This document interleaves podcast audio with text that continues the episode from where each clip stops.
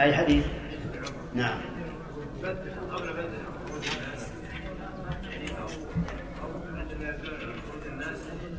قبل خروج الناس إلى الصلاة. نعم. والمراد بذلك الصلاة. المهم أن تكون قبل الصلاة. لحديث ابن عباس من أداها قبل الصلاة فهي زكاة مقبولة. نعم.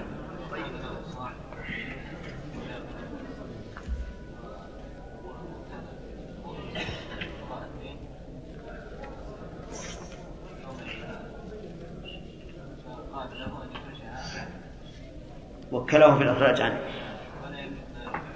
قبل قبل الصلاة. طيب ما في بأس. على من؟ فينا على من له الدين.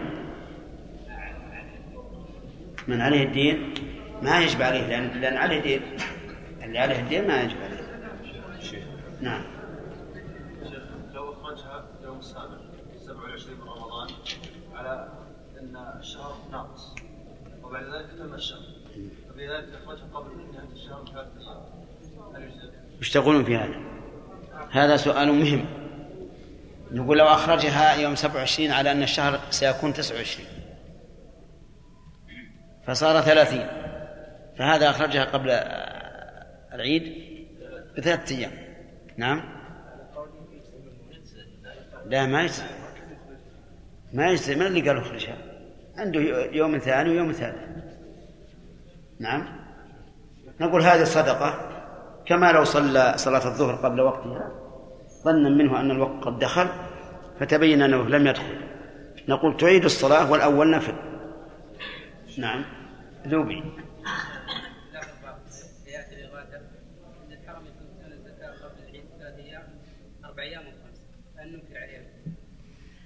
والله يا إخواني مسألة الإغاثة وإخراج زكاة الفطر في بلاد غير بلادك خطأ خطأ عظيم. لا هي ولا الأضحية. الأضحية ما, ما, ما نرى أنها تصرف لأي بلد من بلاد المسلمين. وكذلك الفطرة. لأن الأضحية الشعيرة من الشعائر الإسلامية التي ينبغي أن تكون في كل بيت. فإذا أخرجت دراهم لتذبح في مكان بعيد وش الفائدة؟ ما ظهرت شعيرة في بيتك. ثم من الذي يؤمن على أنه يختار لك الأضحية؟ الذي تريدها أنت. ثم قد تتأخر ما تذبح إلا بعد بعد أيام العيد وكذلك في الزكاة زكاة الفطر. وهذا اجتهاد من بعض الأخوة اللي عندهم عاطفة لكن ليس عندهم ترون في العلم الشرعي. صاروا يقولون أخرجوها هم أحق ما إيه. طيب أعطوا دراهم من عندك وخلاص. خل المسائل الشعائر تبقى في, مكانها نعم. عرفت الآن؟ إي نعم. لكن ما يجوز تخرج قبل العيد بيومين. نعم. ليس على المسلم في عبده ولا فرسه صدقة إلا صدقة. الشيخ يدل إن العبد ليس في صدقة إلا ثم الفرس المفروض العبد والفرس. على كل حال الفرس أدي فطرته هو أيضا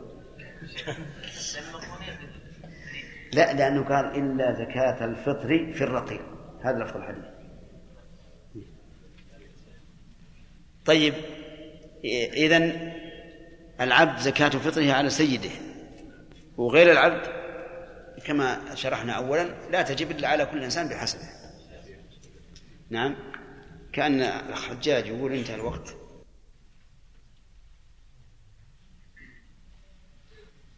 هل تنصحون بنشر الفتوى التي أفتيتم بها بشأن تحريم تهنئة الكفار في أعيادهم ومناسباتهم لا سيما أنه قد اقترب عيد هؤلاء النصارى؟ الجواب نعم. ننصح بنشرها و... ونرى أنه من باب التعاون على البر والتقوى إن شاء الله.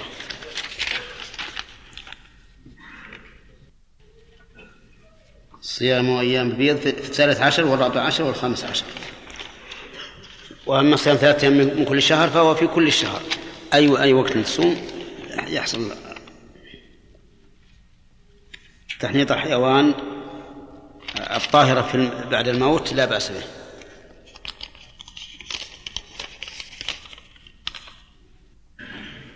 رجل عنده عبد كافر هل يلزمه إخراج الفطرة عنه؟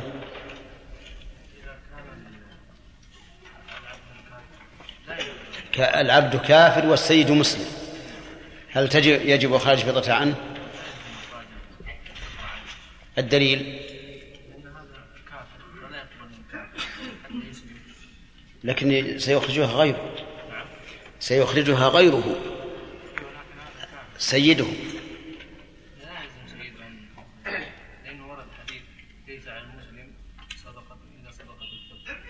في الرقيق. هذا هذا إن لم يكن عليك فليس لك. وين المسلم؟ ليس على المسلم هو الآن الرجل مسلم. الرجل مسلم. ليس على المسلم صدقة إلا صدقة الفطر الرقيق. إيه. أقول لماذا لا يجب الإخراج عن الكافر؟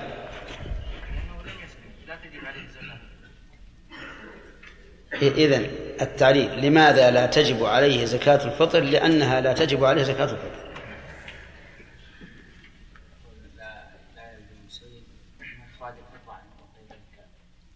إيه لكن لماذا؟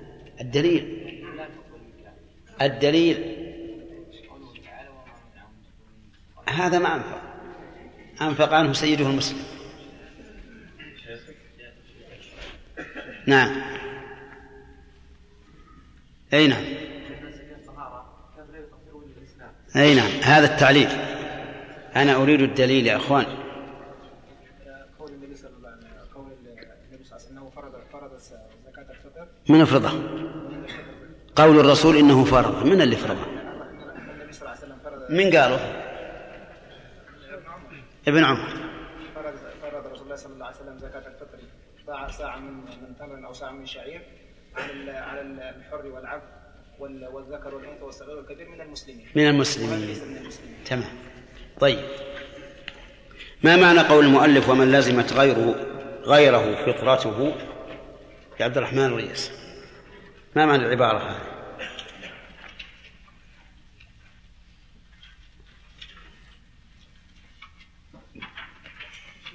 من لزمت غيره فطرته.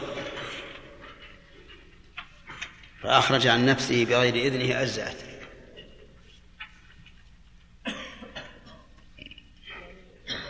كانت واجبة على مسلم واخرج عن غير شخص آخر بدون إذنه إنه لا تجوز لا تجزئ ويقول أجزأت كيف؟ ها؟ يعني مثلا لو أخرجت عنك زكاة الفطر بغير إذنك أجزأت عنك. هذا معنى العبارة. لا مو هذا. جاريا على ما- يذهب اليه المؤلف من أن من يعول يخرج عن زكاة الفطر عنه. طيب. ومن أخرج ممن يعول هؤلاء من من أبنائه أخرج شخص منهم. الزكاة بدون إذن الاب فانها تجزي هذه بدون الاب إيه. غيره طيب. يعني لو كان شخص تجب فطرته على شخص نعم. فأخرج الشخص الأول عن نفسه. بغير إذن الثاني ها؟ أجزأت. طيب. التعليل عبد الله.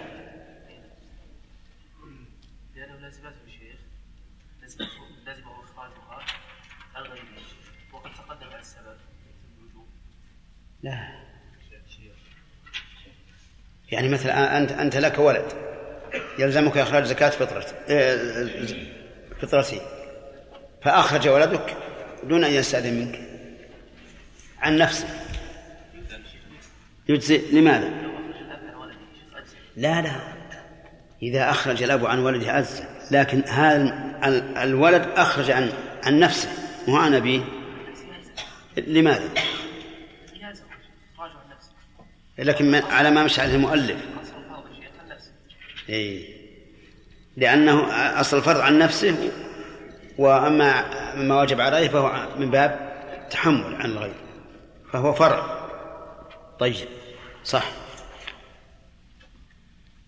لو أخرج شخص يا خالد لا تلزمه فطرة آخر. أخرج عن عن الآخر بغير إذنه. يعني أخرج عنك عب- عبيد الله. نعم تجزي. بدون إذنك. نعم. تجزي. تجزي. نعم. من أين أخذتها من كلمة المؤلف؟ آه، اصبر لا من كلام المؤلف؟ إي نعم. آه، لأن قوله فإن لزمت ومن لزمت غير غيره. غيره فطرته مم. أجزأ فأخرج عن نفسه وأخرج عن نفسه. بغير إذن ذاك أجزأت من أين تأخذ أنه لو أخرج إنسان آخر؟ لا تلزمه فطرته. بغير إذنه أنها تجزئ. من العبارة والله من الدليل. من العبارة. ولا الدليل عاد ما بعد ناقشنا إلى الحين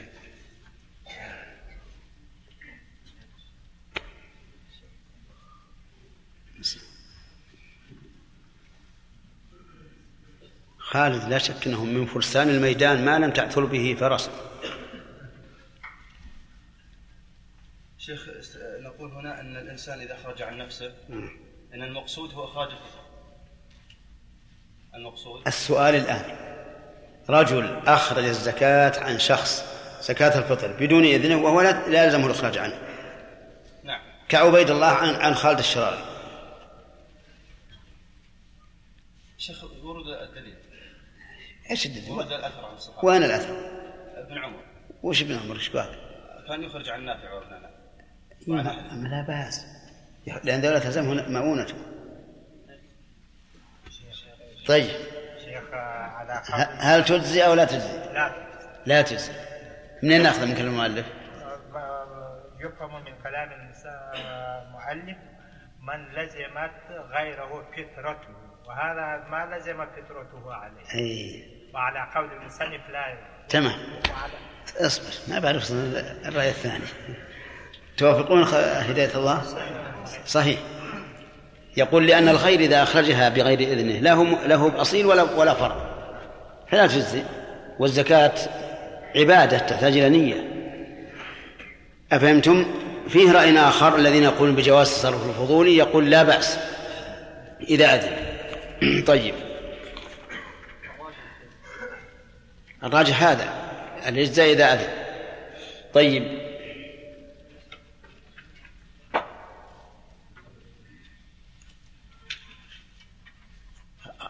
خالد بن خلف رجل لا يجد إلا نصف صاع. فهل يلزمه إخراجه؟ لكن الرسول صلى الله عليه وسلم فرضها صاعا.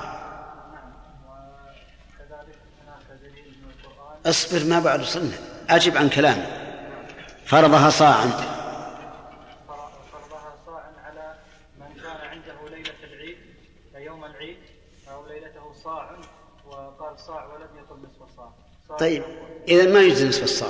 نعم. لا يجزئ نصف الصاع. ولكن هذا لم يستطع هذه طاقته وهذه استطاعته إي نعم. طيب هل عندك دليل على أنه إذا عجز عن بعض العبادة. إذا عجز عن عن كامل العبادة لزمه ما يقدر عليه منها؟ عموم حديث النبي صلى الله عليه وسلم آه، ما نهيتكم عنه فاجتنبوه وما به فأتوا به ما استطعتم. منه. وهل في القران ما يدل على ذلك أيضا؟ نعم قول الله تعالى فاتقوا الله ما استطعتم. طيب هل توافقونه؟ صح. تمام. طيب.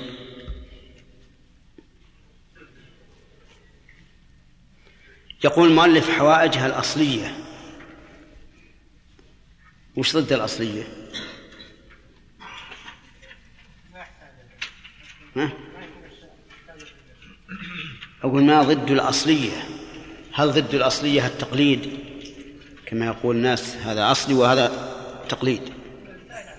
ها؟ لك وش من الأصلية؟ اللي يحتاجها طيب. نحن ذكرنا فيما سبق أن الحوائج ثلاث أصناف. ها؟ نعم. إيش؟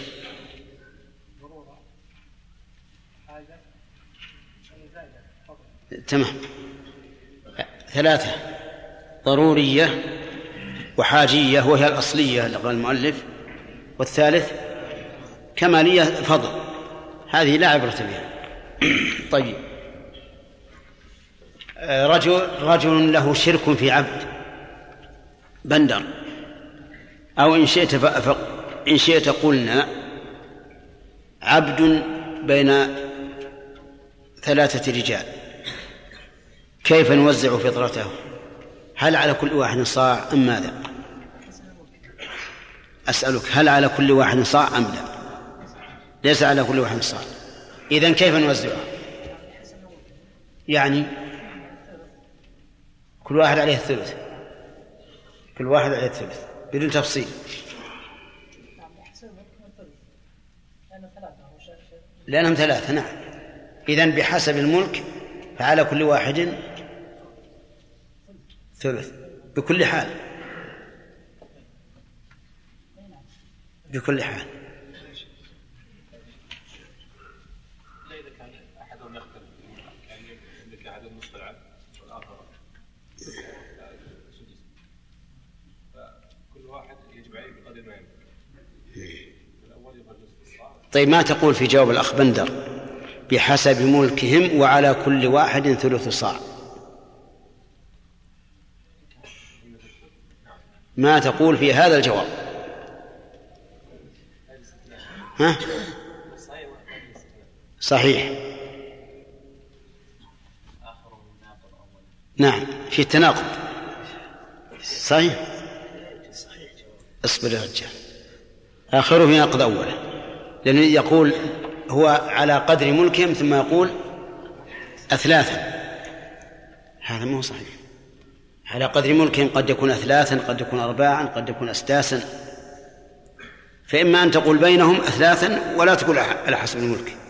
وحينئذ ينظر في الجواب. أو تقول على حسب الملك فيفرض على كل واحد بحسب ما يملك من هذا العبد. تمام؟ طيب. إذا قلنا إنه إن هؤلاء الثلاثة لأحدهم النصف وللآخر الثلث وللثالث السدس كيف نوزع الصاع بينهم؟ أنت. أين السؤال وأحدهما أحد هؤلاء الثلاثة له نصف العبد والثاني ثلث العبد والثالث سدس العبد. والصاع قيمته ستة ريالات. كيف نوزع؟ ها؟ حسب الملك. على الأول ثلاثة ريالات يعني نصف المبلغ. أولى. والثاني؟ الثلث المبلغ. والثالث؟ السدس. صحيح يا جماعة؟ تمام. طيب. امرأة حامل الله الأحمدي هل يجب الإخراج عن جنينها؟ لا يجب. وعلى كلام من؟ هذا هو. طيب لا يجب مطلق. وهل يستحب أو يكره أو يحرم؟ ها؟ ها؟ طيب وهل يستحب قبل نفخ الروح فيه أو بعده؟ نعم. لأنه قبل ذلك ليس بإنسان. ظاهره ظاهر هذا. وعلى آله وأصحابه ومن تبعهم بإحسان إلى يوم الدين.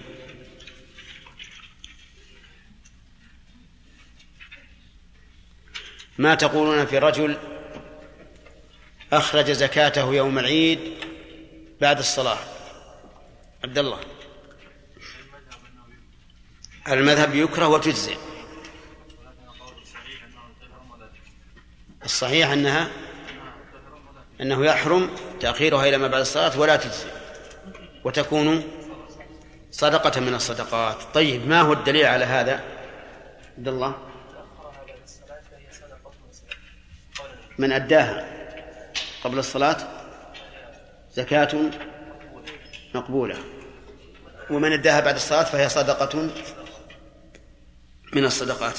طيب. ولكن لو لو لم يعلم بالعيد إلا بعد الصلاة. ما تقول يا سعود؟ يخرجها قضاء. لا دعنا من المؤلف. انتهينا. نريد القول الصحيح. القول الصحيح انها انه يخرجها اداء. يؤديها أداء ولو بعد ولو الصلاة. يؤديها إي نعم. بناء على إيش؟ بناء على انه معذور في ذلك. إي لكن ما دمنا ما دام قلنا آخرها الصلاة ويجزي إخراجها بعدها للمعذور هل نجعلها اداء أو نجعلها قضاء؟ إذا أخرجها بعد بعد الصلاة لعذر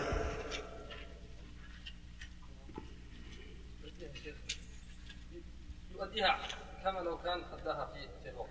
إي نعم. هذا واضح.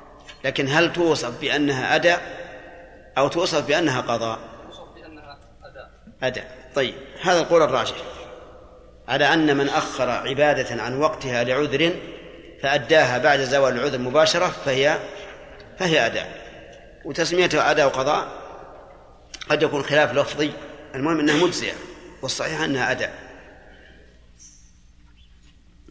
ثم بين المؤلف رحمه الله في الفصل التالي وهو مبتدأ درس الليلة مقدار هذه الفطرة. فقال ويجب صاع. يجب يعني إخراج صاع. يجب صاع أي إخراج صاع. والصاع مكيال معروف. وهو صاع النبي صلى الله عليه وآله وسلم. والأصواع تختلف باختلاف الأزمان والأماكن والناس. ولهذا اتفق العلماء فيما أعلم أن المراد بالصاع في الفطرة وبالصاع في الغسل والمد في الوضوء أن المراد ونصف الصاع في فدية الأذى أن المراد بذلك الصاع النبوي. على أن شيخ الإسلام رحمه الله كان يرى أن الدرهم والدينار عرفي وأن ما سمي درهما أو دينارا في العرف فهو درهم ودينار قل ما فيه من الذهب والفضة أم أم كثر وسبق. لكن في مسألة الصاع وافق الجماعة يعني وافق المذهب وقال إن المراد صاع النبي صلى الله عليه وآله وسلم. والصاع مكيال يقدر به الحجم. يقدر به الحجم. والمثقال معيار يقدر به الوزن. ولكن العلماء رحمهم الله نقلوا المكيال الذي يقدر به الحجم إلى المثقال الذي يقدر به الوزن. نظرا لأن لأن الأزمان اختلفت والمكاييل اختلفت. قال العلماء فنقلت إلى الوزن من أجل أن تحفظ لأن الوزن يحفظ. واعتبر العلماء رحمهم الله البر الرزين. اعتبروا البر الرزين وحرروا ذلك تحريرا كاملا. وقد حررته أنا فبلغ ألفين غرام يعني كيلوين وأربعين غرام. كيلوين وأربعين غراما بالبر الرزين. ومن المعلوم أن الأشياء تختلف خفة وثقلا. فإذا كان الشيء ثقيلا فإننا نحتاط ونزيد الوزن. أليس كذلك؟ وإذا كان خفيفا فإننا نقلل ولا بأس أن نأخذ بالوزن. لأن الخفيف يكون جرمه كبير والثقيل يكون جرمه صغيرا. وعلى وعلى هذا نقول إذا أردت أن تعرف الصاع النبوي فزن ألفين وأربعين غرام من البر الرزين يعني الدجن الجيد زنه. ثم بعد ذلك ضعه في إناء. ضع هذا الذي وزنت في إناء. فما بلغ في الإناء فهو الصاع النبوي. وعليه فيمكن الآن أن يتخذ الإنسان صاعا نبويا. يعرف أنه مقدار الصاع النبوي الذي في عهد الرسول عليه الصلاة والسلام. وقد عثرنا على مد نبوي. مد نبوي. عندنا وجد في خربة هنا. واشتريناه بثمن غال. وهو من النحاس. ومكتوب عليه هذا المد قدر على المد الفلاني الفلاني الفلاني الفلاني إلى أن وصل إلى زيد بن ثابت إلى مد النبي صلى الله عليه وسلم. وقسناه بالبر ووجدناه مقاربا لذلك لما قال العلماء رحمهم الله بأن المد النبوي زنة كذا وكذا يعني نصف كيلو عشرة غرامات. المد النبوي لأن المد النبوي ربع الصاع. بينما المد عندنا في القصيم ثلث الصاع. يختلف. طيب. وقد اتخذنا مقياسا على ذلك اتخذنا مدا وصاعا من الحديد. ذهبنا إلى أحد الحدادين وقسناه تماما. وعندنا الآن مد وصاع. وإذا يسر الله عز وجل أن نأتي به في الدرس القادم أتينا به. نعم. نعم. إلى غدا ما في درس. ما فيه بلوغ. الدرس القادم نأتي الثلاثاء إن شاء الله. وإذا شئتم أن نجعل الرز على واحد منكم أو البر بشرط إذا جاء به أن يطبخه ويضع عليه شيئا من الدجاج أو اللحم. نعم. الله أعلم. طيب. المهم أنه يجب صاع من من البر. صاع. يجب صاع. وهذه زينته. وقلنا إنه يحتاط في ثقيل. فيزيد الوزن. لأن الثقيل جرمه صغير. فيحتاط في الوزن يزيد. حتى يغلب على ظنه أنه أدى الواجب. قال صاع من بر. البر معروف. حب معروف وهو من أفضل أنواع الحبوب. ولم يكن في عهد النبي صلى الله عليه وسلم شائعا بل كان قليلا لكن لكن له وجود. والدليل أن له وجودا حديث عبادة بن الصامت الذهب بالذهب والفضة بالفضة والبر بالبر والشعير بالشعير والتمر بالتمر والملح بالملح. فهذا يدل على أن له وجودا وأن الناس يتبايعون فيه لكنه ليس منتشرا وليس كثيرا. ولهذا لم يذكر في الفطرة في حديث أبي سعيد الخدري في البخاري قال وكان طعامنا يومئذ الشعير والتمر والزبيب والأقط ولم يذكر البر. لأنه ليس شائعا كثيرا لكنه لا شك في إجزائه. قال من بر أو شعير وهو حب معروف ومفيد لكن فائدته أقل من فائدة البر و ولكن فيه فائدة ولا سيما إذا كانت فيه قشور فإني سمعت من بعض الأطباء أنه مفيد فائدة كبيرة. أو دقيقهما. أو دقيقهما. الدقيق يعني دقيق البر أو الشعير. يعني أنه لو دفع صاعا من دقيق فإنه يجزي ولكن هل يعتبر الدقيق بالكيل أو بالوزن؟ بالوزن. لماذا؟ لأن لأن الحب إذا طحنت إذا طحن انتشرت أجزاؤه. فالصاع من الدقيق يكون صاع إلا سدسا تقريبا من الحب. لأن الحب بخلقة الله عز وجل منفقد تماما. وإن كان يوجد في الحب يعني فروجات فيما بين الحبة والأخرى لكن المؤكد أن أن الدقيق أن الصاع من من البر يكون صاع وزيادة من الدقيق فلا بد أن يعتبر الدقيق بالوزن أو سويقهما سويق من؟ سويق ما؟ على البر والشعير والسويق هو الحب المحموس اللي يحمس على النار ويستعمل الناس ذلك فيحمصونه على النار ويلتونه بالماء بعد الطحن ويكون لذيذا جدا. يستعمل عندنا وفي بلاد أخرى ومن من الجاهلية اللات قيل إنه رجل كان يلت السويق للحاج أو دقيقهما أو سويقهما. نعم. أو تمر أو زبيب أو أقط.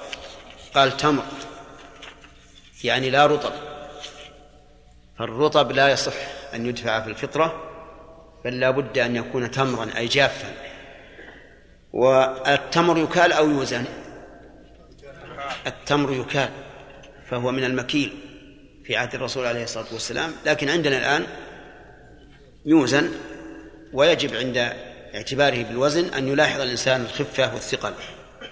أو زبيب وهو يابس العنب ولكن الزبيب العنب ليس كله يصلح للزبيب بل هو نوع معين من العنب يكون زبيبا. المهم أن الزبيب هو اليابس من العنب وهو وهو غذاء وقوت كالتمر أو أقط وهو الذي يعمل من اللبن من اللبن المخيط. وهو معروف. يعمله تعمله البادية في الغالب وربما يعمله الحاضرة إذا كثرت الألبان. فهذه خمسة أنواع. خمسة أنواع. البر والشعير التمر الزبيب الأقط.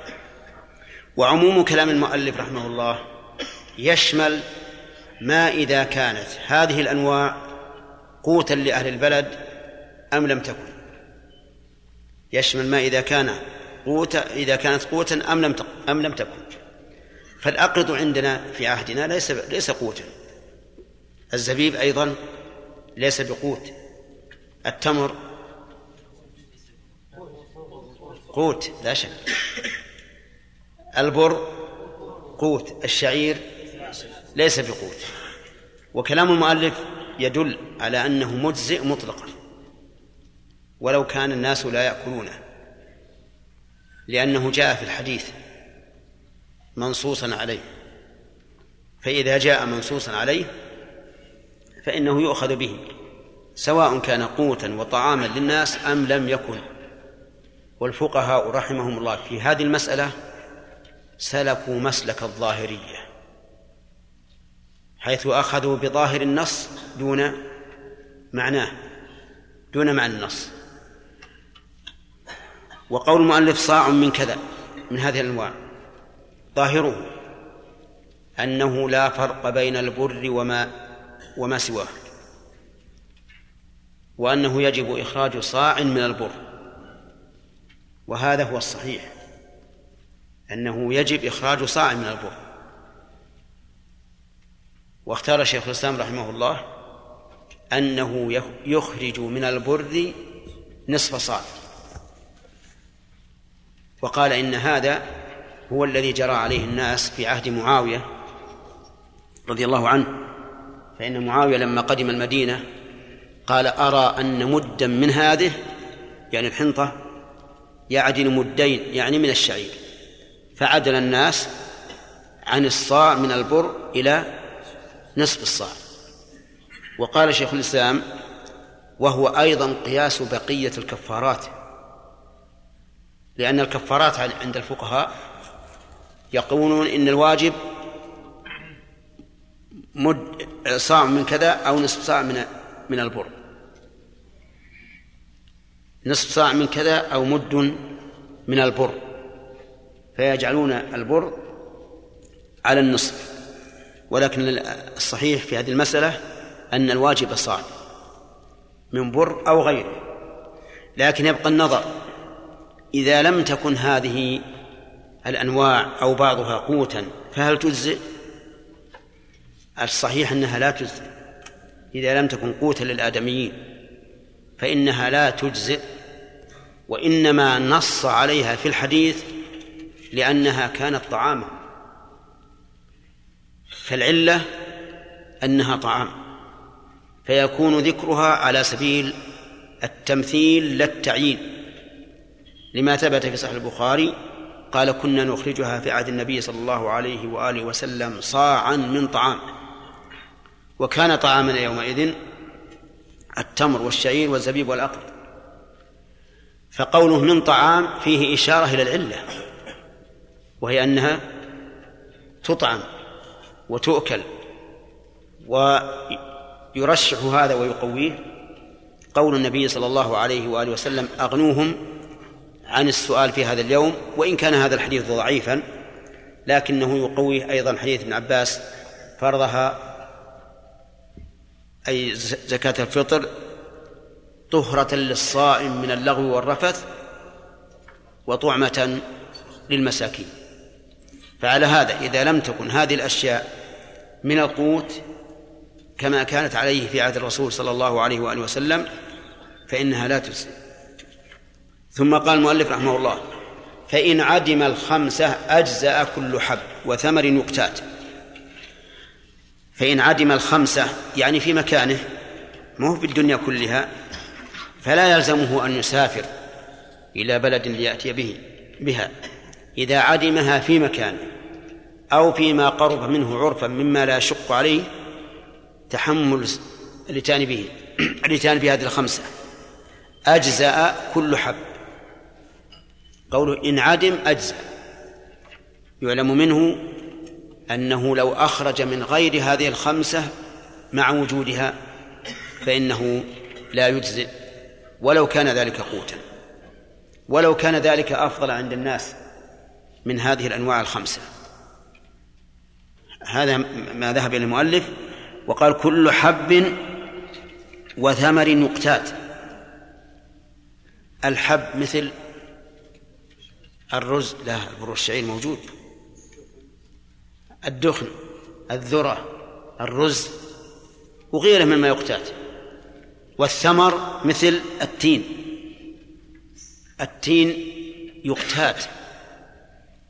كالتمر وهو فيما سبق لما كان كثيرا في البلاد عندنا كانوا يجعلونه مع التمر تماما يعني يكنز مع التمر. تنكة من التمر يكون فيها تنكة من التمر وبعضها بعضها من التمر وبعضها من التين. الجصة ولا أدري هل تعرفونها أم لا الجصة بيت صغير. من من الحجر. يكنز فيه التمر. يكب فيه التمر ويوضع عليه حصى أحجار كبيرة من أجل أن تضمده تضمد التمر. فإذا جاء الشتاء بدأ الناس يأكلونه. نعم. ويأكلونه كألذ ما يكون من التمر.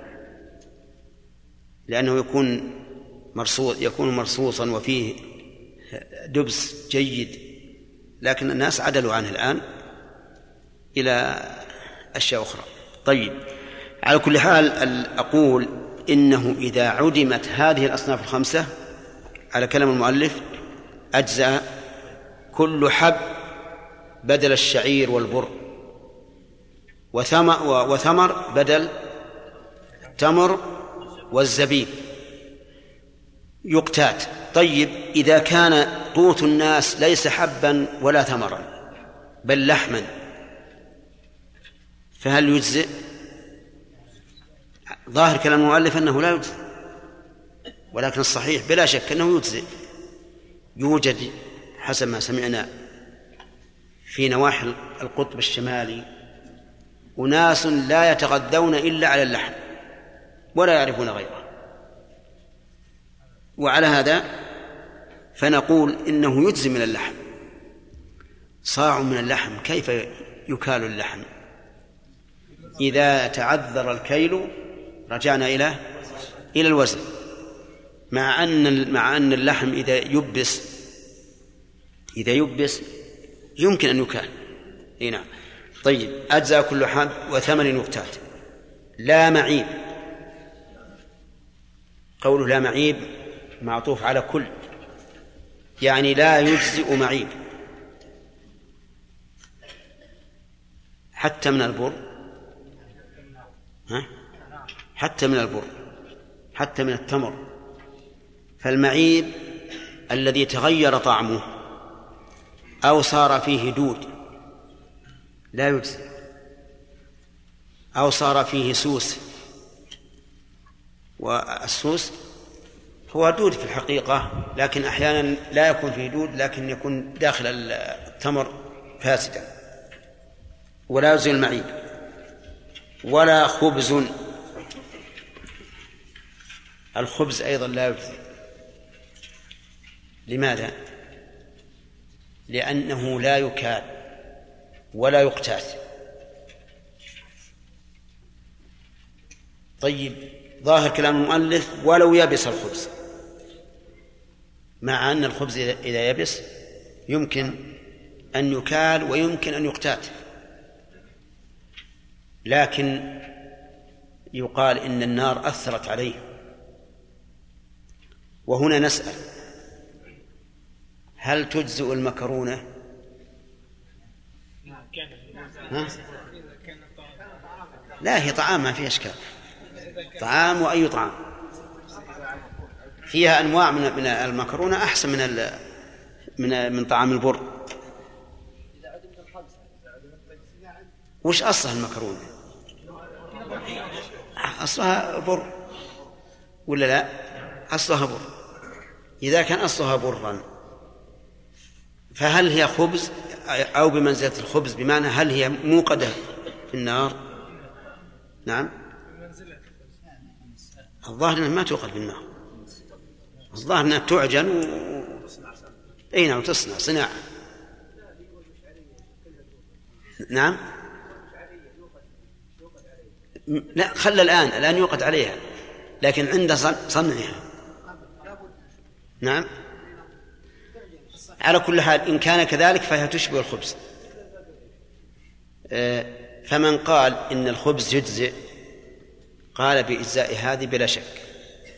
ومن قال لا يجزئ فينظر أيضا لأن الحاقة بالخبز من كل وجه فيه نظر. ولهذا نرى أنه يجوز أن يخرج من المكرونة ما دامت قوتا للناس. لكن هل تعتبر بالكيل أو بالوزن؟ إن قلتم بالوزن قلنا لا. إن قلتم بالكيل قلنا لا. هي تختلف هي تختلف. بعضها يكون كالرز تماما. كالرز حبيبات صغار. هذا يجزي بالكيل. وبعضها يكون كالأمعاء كالمصران كالمصران المنفوخة. هذه إيش يجزي؟ لا بد من الوزن. لأنك لو كلت يبقى فراغ واجد. ما ما يستوعبه المكيال. طيب. ولا خبز؟ ثم قال ويجوز أن يعطى الجماعة ما يلزم الواحد وعكسه. ها؟ الصحيح في الخبز أنه إذا كان قوتا بأن يبس وانتفع الناس به فلا بأس. طيب. نقول الصحيح أن كل ما كان قوتا من حب وثمر ولحم وغيرها فهو مجزي. لحديث أبي سعيد كنا نخرجها صاعا من من طعام. طيب. يقول ويجوز أن يعطى الجماعة ما يلزم الواحد وعكسه. قصد الإخراج؟ طيب اللي اللي هذا رقم سيارة جزاه الله خير يوسع. يقول يجوز أن يعطى الجماعة ما يلزم الواحد وعكسه. يجوز أن يعطى الجماعة هكذا نقول. ويجوز أن نقول ويجوز أن يعطي الجماعة. الجماعة ممن؟ ممن يستحقون زكاة الفطر. وزكاة الفطر هل مصرفها مصرف بقية الزكوات أو مصرفها للفقراء فقط؟ أي لمن يأخذ لحاجته؟ في هذا قولان لأهل العلم والصحيح أنها تدفع لمن يأخذ لحاجته فقط يعني للفقراء. فعلى كلام المؤلف يكون المراد بالجماعة من؟ من كان من أهل الزكاة حتى المؤلف قلوبهم وحتى الغارمين. وعلى القول الثاني وهو الصحيح أنه لا يعطى منها إلا من كان في حاجة. يكون المراد بالجماعة ممن من الفقراء. ما يلزم الواحد وعكسه يعني ويجوز عكسه. بأن يعطى الواحد ما يلزم الجماعة. فمثلا إذا كان عند الإنسان عشر فطر يجوز أن يعطيها فقيرا واحدا. وإذا كان عنده فطرة واحدة ويعرف عشرة مساكين مثلا يجوز أن يوزع الفطرة الصاع على عشرة مساكين. ولكن فيما إذا أعطى دون الصاع ينبغي أن ينبه المعطى أن ينبه المعطى على ذلك. فيقول إن الذي أعطيتك دون الصاع. لماذا؟ لأنه يخشى أن يدفعها المعطى عن نفسه بناء على أنها صاع وهي أقل. فينبه حتى لا يغتر. وعلى هذا التقرير الذي ذكرنا الآن أنه في زكاة الفطر يجوز أن تجمع أن أن يعطي الجماعة ما يلزمهم لفقير واحد أو يعطي الإنسان ما يلزمه لعدة فقراء. يتبين أن ما يجب بذله في مثل هذه الأمور ينقسم إلى أقسام. القسم الأول ما قدر فيه المدفوع بقطع النظر عن الدافع وعن المدفوع إليه. مثل زكاة الفطر. مقدر صاع سواء أعطيتها واحدا أو أعطيتها جماعة وسواء أعطاها جماعة لواحد أو واحد لواحد لأن المقدر فيها هو ما يجب دفعه. والثاني ما قدر فيه المدفوع والمدفوع إليه. وذلك فدية الأذى. فدية الأذى يعني فدية حلق الرأس في الإحرام. فإن النبي صلى الله عليه وآله وسلم قال لكعب بن عجرة أطعم ستة مساكين لكل مسكين نصف صاع. وعلى هذا فلا بد أن نخرج نصف صاع لكل واحد من من الستة الفقراء. والثالث ما قدر فيه المعطى دون المدفوع. مثل فدية كفارة اليمين وكفارة الظهار كفارة الجماع في نهار رمضان. هذه قدر فيها من؟ المعطى دون المدفوع. فمن لم يجد نعم فكفارته إطعام عشرة مساكين أو كسوتهم أو تحرير رقبة. وبناء على هذا نقول في كفارة اليمين وفي كفارة الظهار والجماع في نهار رمضان أطعم مسكينا ما شئت حتى ولو كان دون مد من البر. أطعم ولهذا يجوز في هذا القسم يجوز في هذا القسم أن يغدي المساكين أو يعشيهم. وذلك لأن الله ذكر الإطعام ولم يذكر مقداره. فمتى حصل الإطعام بأي صفة كانت؟ أجزى هذه ثلاث أقسام.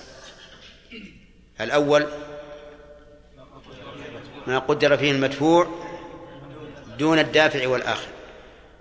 والثاني ما قدر فيه المدفوع والآخذ والثالث ما قدر فيه الآخذ دون المدفوع. هذه أقسام ثلاثة. ثم قال باب إخراج الزكاة. إذا أخرج واحد إلى الجماعة يعني ساعة و... إلى الجماعة ساعة واحدة إلى جماعة وجماعة مثلا كثيرة مثل هذا الحق ووصل له وأحر حر وهذا الناس. سمعتم سؤاله؟ وهو يقول إذا دفع صاع صاعا واحدا إلى جماعة كهذا الجمع معناه سيأتي كل واحد حبة حبة. فكيف يجزئ؟ على كل حال هذا سؤال يعني وارد. ولهذا قال العلماء يسن أن لا ينقص المعطى عن مد. يسن أن لا ينقص عن مد. احترازا مما أشرت إليه. نعم. قلتم الشيخ ان المقصود حديث عن سعيد بن عمر نعم. الاغناء يعني نعم. ألا يعني يتمخض أو يفهم من هذا؟ أنه ممكن يخرج يخرج يخرج إيش؟ يخرج أموال. لا. لأنه في بعض البلاد يا شيخ ما يريدون إلا مالا مثل هؤلاء اولئك مثلا ما يريدون إلا إلا يعني ما يكون الا الا, إلا ورق, ورق المال. يعني يأكلون معشرهم 500 لا، يقول أنا ما أريد عيش. أنا مستغني. إيه. عندي رز وعندي تمر وعندي كل شيء. تبي تعطيني مالا؟ عطى إيه. ولا ما والله ربما ربما إذا وجد كما قلت اننا نخرج القيمة للضرورة. إذا لم ن... إذا قال ما نقبل. ما نقبل طعام اطلاقا. ما هي الحكمة من إخراج أصبر. فهذه ربما نقول للضرورة. أما الجواز مطلقا كما هو مذهب أبي حنيفة بجواز إخراج القيمة فليس بظاهر. لأنه اذا اعطيت شيخ الزكاة جمعيات البيت ولا صرفت هذه هذه الأطعمة إلا بعد. أي. هذه هذه مشكلة يا أخوان. دفع الزكاة لجمعيات البر. هل تقبضه الجمعيات على أنها وكيلة عن الفقراء أو على أنها وكيلة عن الدافع؟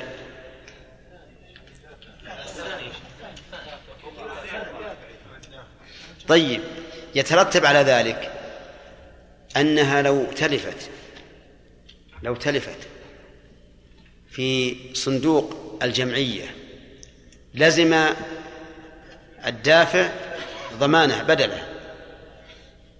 أما إذا قلنا إنها نائبة عن الفقراء فإن الشيء إذا وصلهم كأنما وصل إلى الفقراء.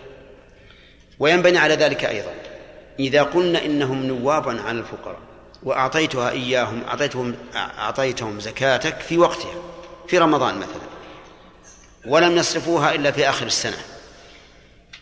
لم يصرفوها إلا في آخر السنة. فإنك تكون آثما أنت. لأنك أخرت إخراجها عن وقته. وإذا قلنا إنهم نائبون عن الفقراء وأديت إليهم في رمضان الذي هو وقت إخراج زكاتك فقد أبرئت ذمتك وسلمت. فالذي يظهر لي أن من كان عنده إذن من الحكومة من هذه الجمعيات فهو نائب عن الحكومة والحكومة نائبة عن الفقراء. وعلى هذا فإذا وصلتهم إذا وصلتهم الفطرة في وقتها أجزأت. وإن تأخرت لم تجزئ. وإن تقدمت أيضا بأكثر من يومين لم تجزئ. لأنهم وكلاء عن من؟ عن الفقراء. وكذلك إذا أعطيتهم الزكاة وتلفت فلا ضمان عليك. وإذا أعطيتهم إياه في وقت حلولها فلا إثم عليك. هذا هو المتبادل. هذا هو اللي يظهر لي. نعم. نعم. إذا قلنا أنهم وكلاء عن الفقراء فهم لن ير... لن يرجعوها إلا لمصلحة الفقراء. قد يكون تتزاحم عندهم الزكوات والصدقات فيرون من المصلحة أن تؤخر إلى وقت الحاجة. نعم. ما جرى العمل عليه؟ الآن هذا صاع ليس صاع نعم. أي نعم. هذا أيضا سؤال وجيه. يقول صاعنا الآن أكبر من الصاع النبوي والناس جرت عادتهم أنهم يخرجون صاعا. فما الحكم؟ هل نقول إن هذا بدعة لكونه زائدا عن المشروع؟ أو نقول إن الواجب مقدار الصاع النبوي هو الواجب والباقي صدقة؟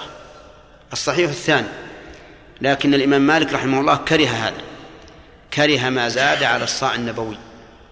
وقال إنه لا ينبغي لأن هذه عبادة مقدرة من الشارع. لكن الصحيح أنها عبادة مغلب فيها جانب التمول والإطعام فإذا زاد فلا بأس. كما لو وجب عليه من الزكاة مثل أربعون درهما وأخرج ستين درهما. نعم. نعم. لا يسلم لا بد أن يملكهم الصاع. نعم.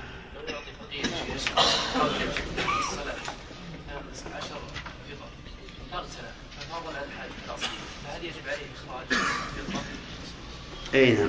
ما تقول في هذا السؤال؟ يقول فقير أعطي صباح العيد عشر فطر فصار عنده ما, ما يزيد على قوت يومه. فهل تزمه الفطرة؟ لا. لأن وقت الوجوب متى؟ غروب الشمس. من ليلة العيد. لو كان لو لو أعطي عشر في آخر نهار رمضان لزمته نعم.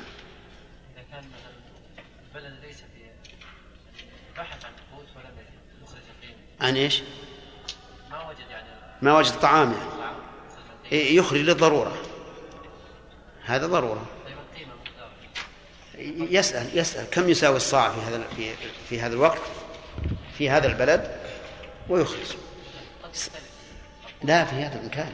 هي مثلا القوت الرئيسي مثلا البر مثلا ب 30 ريال وفيه مثلا الرز أو الأقل مثلا أقل ما يخالف هو صاع ياخذ من هذا أو هذا اللي تبي اللي يبي نعم سليم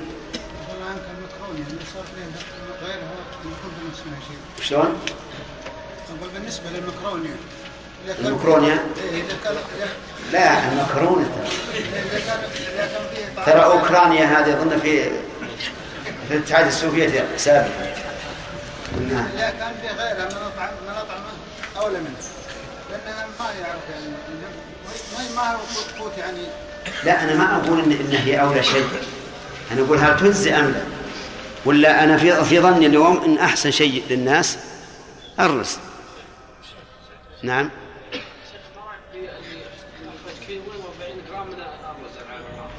اي شلون؟ وزع كيلوين و40 جرام من؟ الرز من؟ واحد العام الماضي طيب هذا ما في من إيش؟ يصير أقل من البر من كيلوين و40 جرام من البر اي لا يختلف إن كان الرز أثقل. لأن الرز يختلف. إن كان الرز أثقل من البر فلا فلا بد أن يزيد. إن كان بالعكس. فيكفي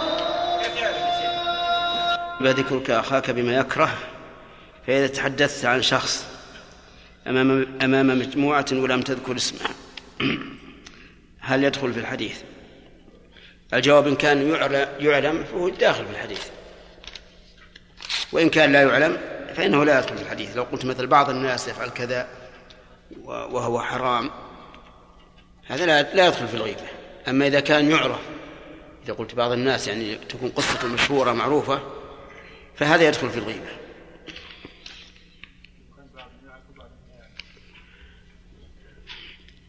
نعم يقول هذا أفتيتم بأن من قتل مؤمنا متعمدا فجزاه فإنه خالد في النار فهل هذا صحيح؟ الجواب نعم صحيح.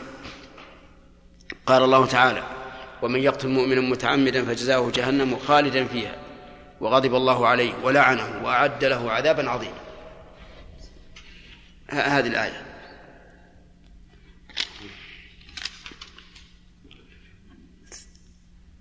ما هذه؟ يقول ما رأيكم بما نشر في جريدة الشر الأوسط؟ الشر الأوسط. الشر. لا لا مكتوب عندي الشر الأوسط. ها؟ الناس. ليست شر أنا ساعة ما الشر ما خبرت فيها اوسط وأعلى وأدنى. كل الشر الشر عن دعاية عن دعاية حلق اللحية بقولها.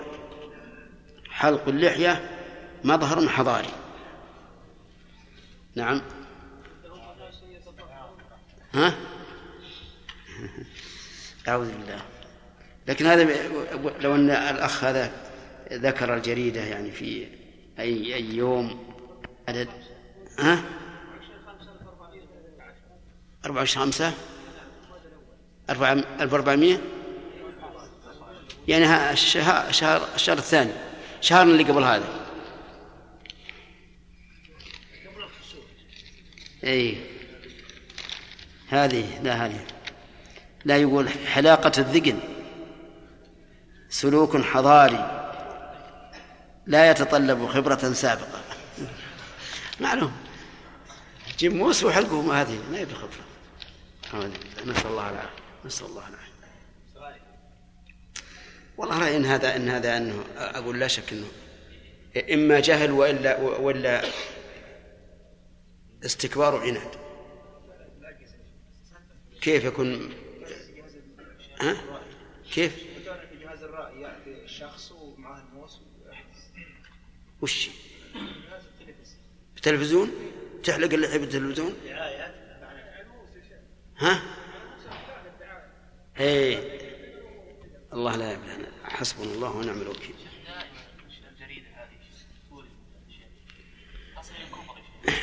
الله. نعم.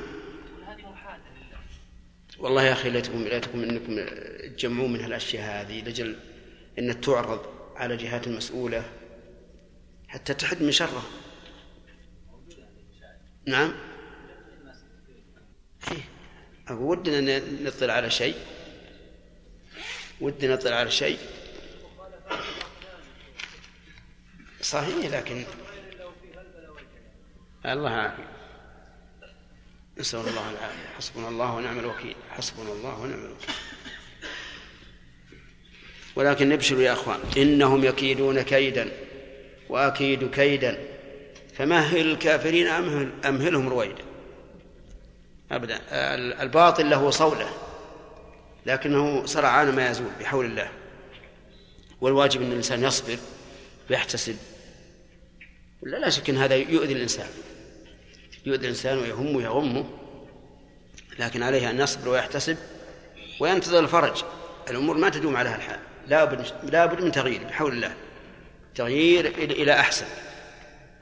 لأن هجمة النصارى وهجمة الملحدين على الأمة الإسلامية في الوقت الحاضر هي مقدمات للنصر لأن الرسول عليه الصلاة والسلام يقول واعلم أن النصر مع الصبر وأن الفرج مع الكرب وأن مع العسر يسر لكن لا بد للولادة من تعسر خروج الولد. نسأل الله أن يعيننا على أعدائنا بل على أعدائه. يا أيها الذين آمنوا لا تتخذوا عدوي وعدوكم فبدأ بعداوته قبل عداوتنا حتى نكو حتى يكون بعدنا عن عنهم لكونهم أعداء لله نعم شيخ محارم الله هل نصبر؟ نصبر نصبر نصبر حتى نقدر أما شيء لا نقدر عليه ماذا نصنع؟ الرسول عليه الصلاة والسلام في مكة ماذا ماذا يصنعون به؟ يقومون أمام ضد دعوته ويمتهنونه. لكنه صبر وظفر الحمد لله. نعم. ها؟ تسميع تبعهم بإحسان إلى يوم الدين. ما معنى قول المؤلف وتجب بغروب الشمس ليلة الفطر؟ ما معنى قوله؟ ما معناه؟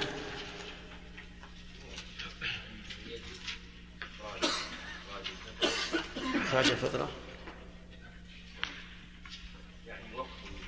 آه يعني أن وقت وجوبها آه يبتدئ وينتهي.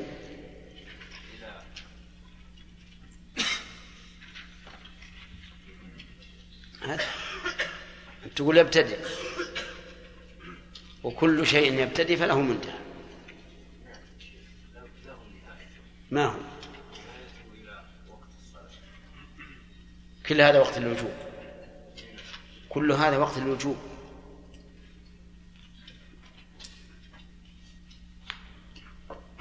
يعني تجب زكاة الفطر بغروب الشمس يعني إذا كان قبله فوجب عليه وإلا وإذا كان بعده لا يجب نعم هذا هذا كلام عبد الله لكن غير مسلم سليم نعم من كان موجود على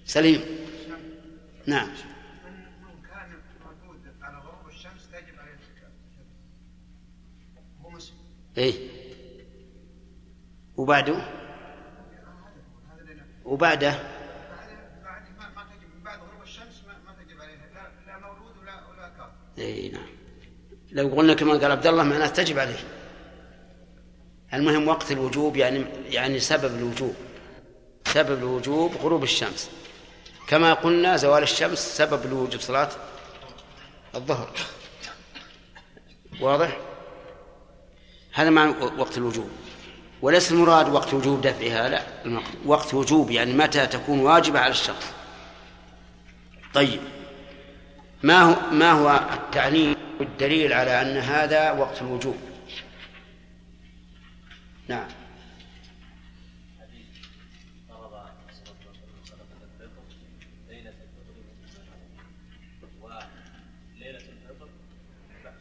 فيها ليلة الفطر من رمضان؟ فرض الرسول صلى الله عليه وسلم صدقة الفطر من رمضان. زين. ويصدق عليه أنه بعد غروب الشمس. عند غروب الشمس. كذا؟ صحيح يا جماعة؟ طيب.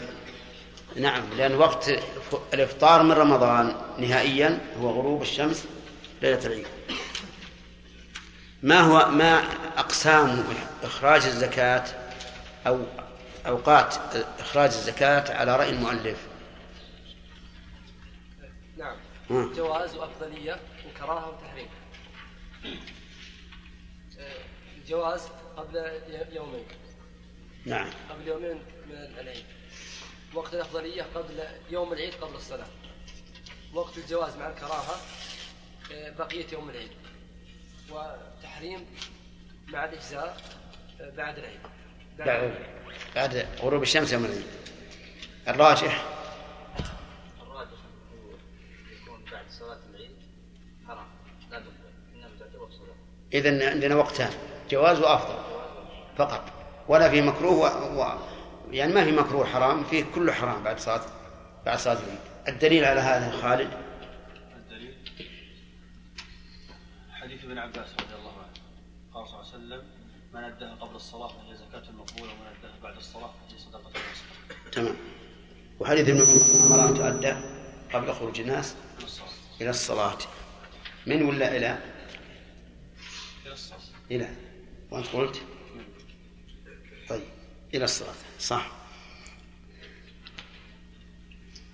يجب صاع من بر أو شعير أو تمر أو زبيب أو أقط.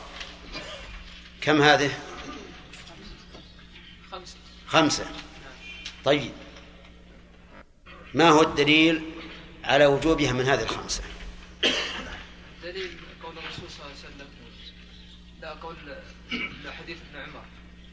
لا. لا لا, فرض. لا تقول لا أصبر. حديث ابن عمر فرض. فرض الرسول صلى الله عليه وسلم. لا الشعير. الشعير بالشعير صدقة الفطر.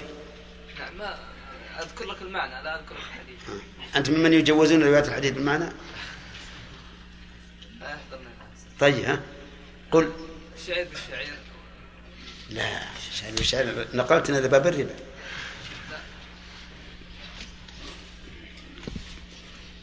لا. تسجل هذا سجل؟ مناقشة. لا سجل فيها عيوب. نعم. يلا امشي. نعم يا علي. قول النبي صلى الله عليه وسلم. الذهب الذهب والفضة طيب. ما نحد حكمة الله. قال سيد الخدري رضي الله عنه كنا نخرج زكاة الفطر ساعة من طعام. من طعام. وكان طعامنا طعام التمر والشعير والزبيب والأقل طيب.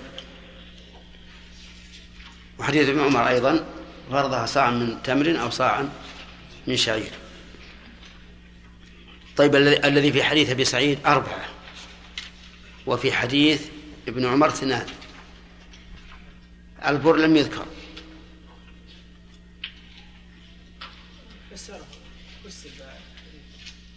أي.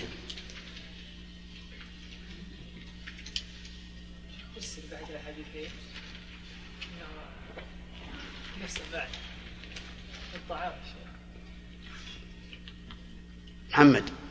البر لم يذكر لأنه قليل في عهد رسول الله صلى الله عليه وسلم. نعم. لأنه قليل في عهد الرسول صلى الله عليه وسلم فليس طعاما لكل أحد. الطعام الشائع هي هذه الأربعة. طيب. هل يجوز إخراج الرز مع وجود هذه الأشياء؟ إذا كان طعاما طعام. رز لا، طعام. يجوز إخراجه. إذا كان نعم مع وجود هذه الأشياء. مطلقا عبد الله القول الراجح ان اذا كانت هذه البلده قوتها قوت الرز فانه يخرج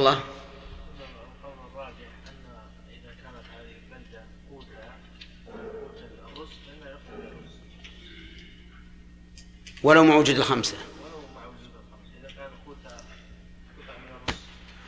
وعلى رأي المؤلف أنه لا يجوز مع وجود الخمسة. والصحيح أنه جائز لح- لحديث أبي سعيد. صاع من طعام.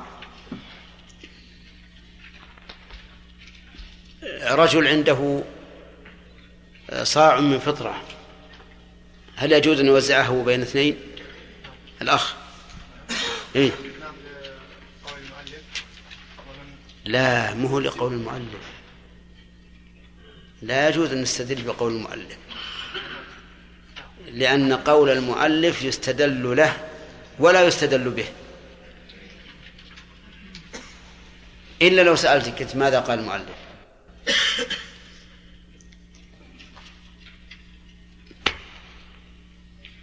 فهمت الآن؟ طيب. يجوز. يجوز الدليل؟ النبي صلى الله عليه وسلم فرضها صاعا وهذا الصاع ما حدد النبي صلى الله عليه وسلم يعطى الاثنين أو واحد. فهنا حدد قدر المخرج إيه. ولم يحدد المعطى إليه. أحسنت. صحيح. طيب ذكرنا في هذه المناسبة أن ما قدره الشرع من الكفارات ونحوها ينقسم إلى ثلاثة أقسام. نعم. أي نعم. طيب. مثل هذه واحد. ثاني. مثل السلامة. يعني فدية حلق الرأس في الإحرام. الثالث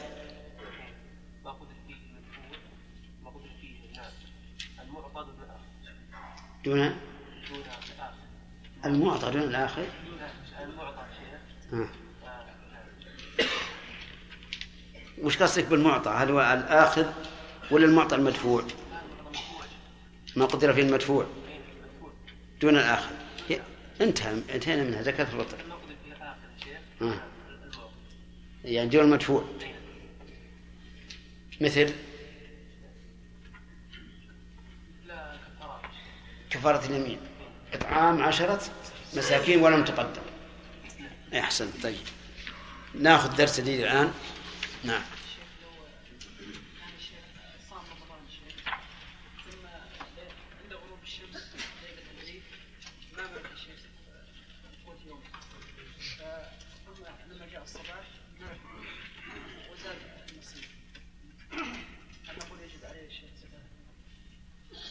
ما تقولون في هذا السؤال؟ رجل يقول صام رمضان وغابت عليه الشمس وهو فقير وفي صباح يوم العيد أغناه الله قبل الصلاة. لماذا؟ لأنه وقت الوجوب ليس أهلا للوجوب لكن إن تطوع فهو حسن.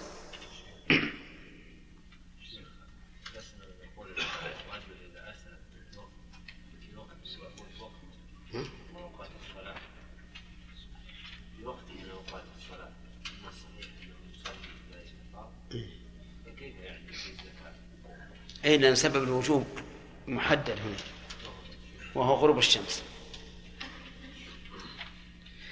ثم قال باب إخراج الزكاة باب إخراج الزكاة. الزكاة هنا ال للعهد الذهني. وإنما قلنا ذلك لئلا يدخل فيه زكاة الفطر. فإن زكاة الفطر قد علمت وبين وقت وجوبها وقت إخراجه وقدره وكل شيء. لكن مراد إخراج الزكاة زكاة المال. وأنواع الأموال المزكاة الذهب والفضة عروض التجارة سائمة بهيمة النعام الخارج من الأرض. طيب. يقول يجب على الفور مع إمكانه. يجب يعني إخراج يعني إخراج الزكاة. على الفور. الفور يعني مبادرا. مع إمكانه أي مع إمكان الإخراج. قوله يجب على الفور دليله أن الأصل في الأوامر الفورية. والدليل على أن الأصل الفورية أن النبي صلى الله عليه وآله وسلم لما أمر أصحابه في حجة الوداع أن يحلوا من إحرامهم من لم يسق الهدي ولكنهم تأخروا بعض الشيء رجاء أن ينسخ الأمر غضب عليه الصلاة والسلام غضبا شديدا. وكذلك لما تأخروا عن حلق رؤوسهم في غزوة الحديبية ليتحللوا بذلك غضب. وهذا يدل على أن الأمر للفورية. وكذلك أيضا أن الإنسان لا يدري ما يعرض له فهو إذا أخر يكون مخاطرا فقد يموت ويبقى الواجب ذمته وإبراء الذمة واجب. فهذا دليل الوجوب على الفور. لكن المؤلف اشترط قال مع إمكانه إمكان إيش؟ إمكان الإخراج. فإذا لم يمكن فإنه لا يلزمه كما لو كان ماله غائبا فإنه لا يلزمه أن يخرج. من أين يخرج؟ وكما لو كان له دين في ذمة موسر أو في ذمة معسر وقلنا بوجوب الدين في ذمة المعسر. وهو الآن ليس بيده فإنه لا يلزمه الإخراج لعدم إمكانه. وهل من ذلك إذا وجب على المرأة زكاة الحلي وليس عندها دراهم هل يدخل في قوله مع إمكانه؟ أو نقول إن هذا ممكن؟ نقول هذا ممكن. بماذا؟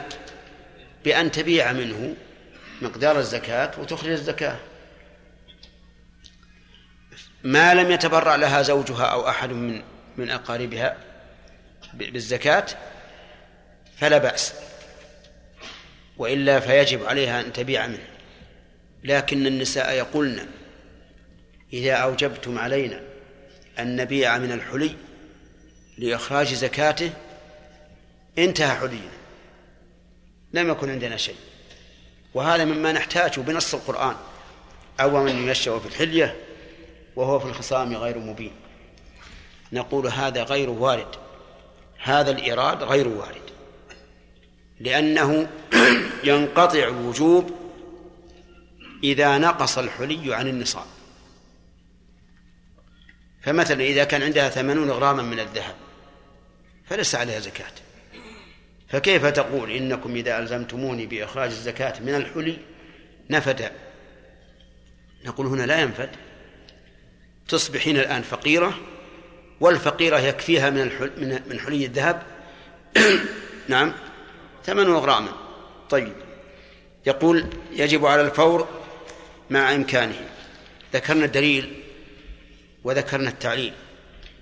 هناك أيضا علة أخرى وهي دعاء الحاجة إلى التقديم لأن حاجة الفقير تحتاج إلى من يدفعها. فإذا أمهلنا في إخراج الزكاة بقي الفقراء في في حاجة. فما دامت الزكاة من فوائدها دفع حاجة الفقير فإن المبادرة واجبة. قال إلا لضرر.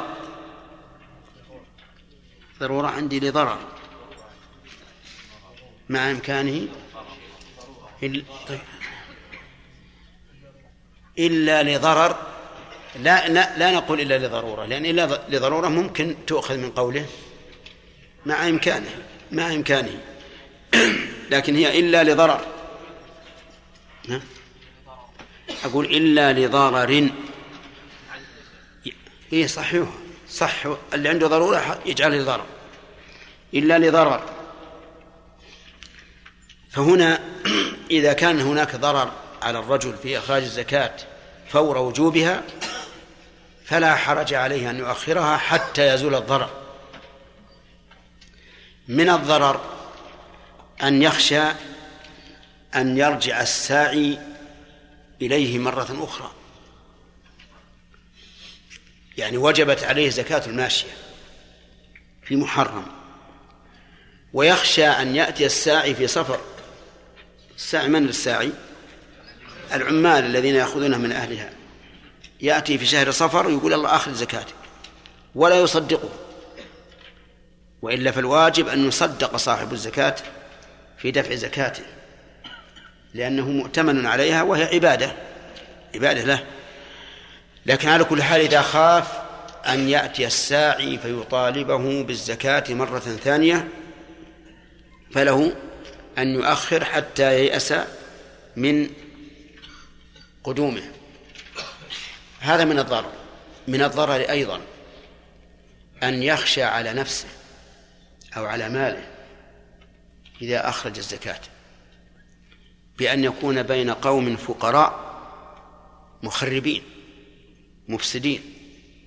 ولو أخرج الزكاة قال له هذا عنده مال. يلا اسطوا على بيته وخذوا ماله. هذا ممكن ولا غير ممكن؟ ممكن. أو اقتلوه وخذوا ماله. هذا ضرر له أن يؤخر حتى يفرج الله له. طيب فإن قال قائل هل يجوز أن أؤخرها لمصلحة؟ ما هو لضرر؟ لمصلحة. مثل في رمضان عندنا الآن يكثر إخراج الزكاة ويغتني الفقراء. أو كثير منهم. لكن في أيام الشتاء التي لا توافق رمضان يكونون أشد حاجة. يكونون أشد حاجة. فهل يجوز أن أؤخرها لأشد الحاجة؟ هذه لمصلحة من إذا أخرتها؟ لمصلحة المستحق لها. فإذا أخرته لمصلحة المستحق لها فلا بأس لكن بشرط أن أبرزها عن مالي أو أن أكتب وثيقة بأن زكاتي تحل في شهر رمضان لكني أؤخرها للشتاء من أجل مصلحة الفقراء. هذا لا بأس لأنه لمصلحة الفقراء. وكذلك لو أخرها من أجل أن يتحرى من يستحق كما في وقتنا الحاضر. وقتنا الحاضر لو شاء الإنسان لأخرج زكاته في أسبوع واحد. لو كان يعطيها من هب ودب. لكنه يقول الأمانة عندنا ضعفت وحب المال اشتد فأنا أريد أن أؤخرها حتى أتحرى من يكون أهلا لها. فهل يجوز هذا أو لا؟ يجوز أيضا لأن ذلك لمصلحة المستحق. لأني لو لو عجلت وبادرت فقد أعطيها من لا يستحق وأحرم من يستحق. وهنا لا بأس أن تؤخر. والله أعلم بالنيات يعني. قد يكون بعض الناس يتعلل بهذا وهو يريد أن ينتفع بماله. لكن إذا علم الله من نيته أنه إنما أخر لمصلحة المستحق فإن هذا لا بأس به. قال ف...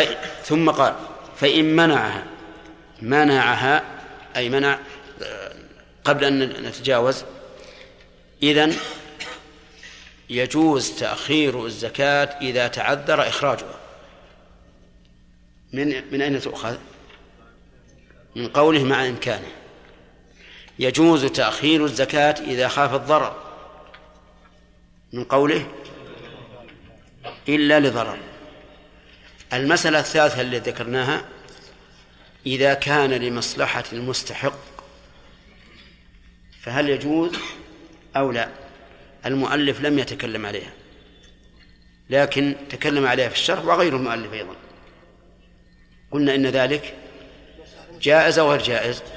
جائز لأن هذا ليس لمصلحة المزكي المزكي يحب براء ذمته بأسرع وقت لكن لمصلحة الآخذ ادخرها لكننا قلنا يجب أن يفعل إيش؟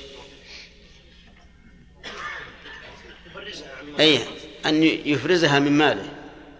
يكتب عليها أنها زكاة. أو يكتب وثيقة بأن زكاتي وجبت في شهر رمضان ولكني أخرتها إلى أشد حاجة. لئلا يموت وهو لا يعلم وورثته لا يعلمون. وقد قال النبي صلى الله عليه وآله وسلم ما حق ما حق امرئ مسلم له شيء يوصي فيه يبيت ليلتين إلا ووصيته مكتوبة عنده. والزكاة مما يوصى فيه لأنها حق واجب. ثم قال فإن منعها يعني أي الزكاة جحدا لوجوبها كفر كفر عارف بالحكم. إن منعها أي ذو المال الذي ذو المال الزكوي. أي الفاعل يعود على صاحب المال الزكوي وهاء المفعول به يعود تعود على الزكاة. وقول المؤلف جحدا لوجوبها كفر عارف بالحكم. وعلة ذلك ليس المنع. علة الحكم بكفره ليس المنع. وإنما علة الحكم بكفره جحد كونها فريضة. جحد كونها فريضة. وعلى هذا فيكون قول المؤلف إن منعها جحد لوجوبها تصويرا لا تأصيلا.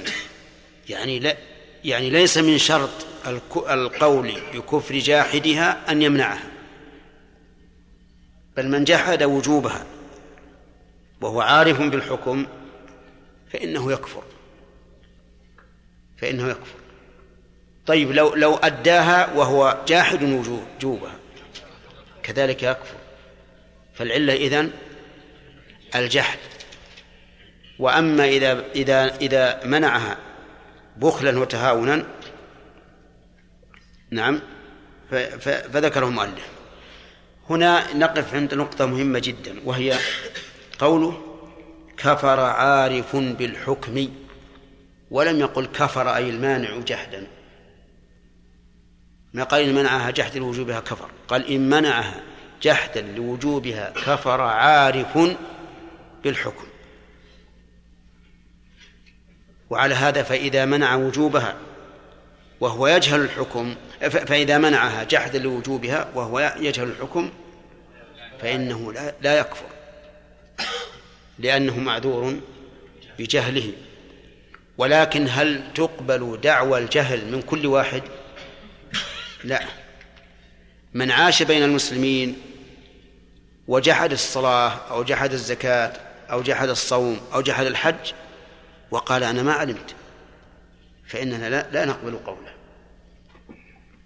لأن مثل هذا معلوم بالضرورة من دين الإسلام.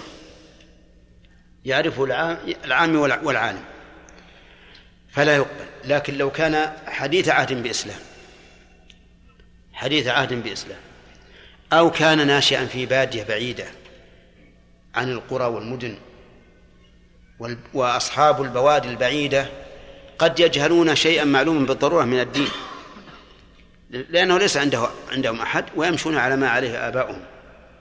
فهذا يقبل منه أنه جاهل ولا يكفر ولكن نعلمه.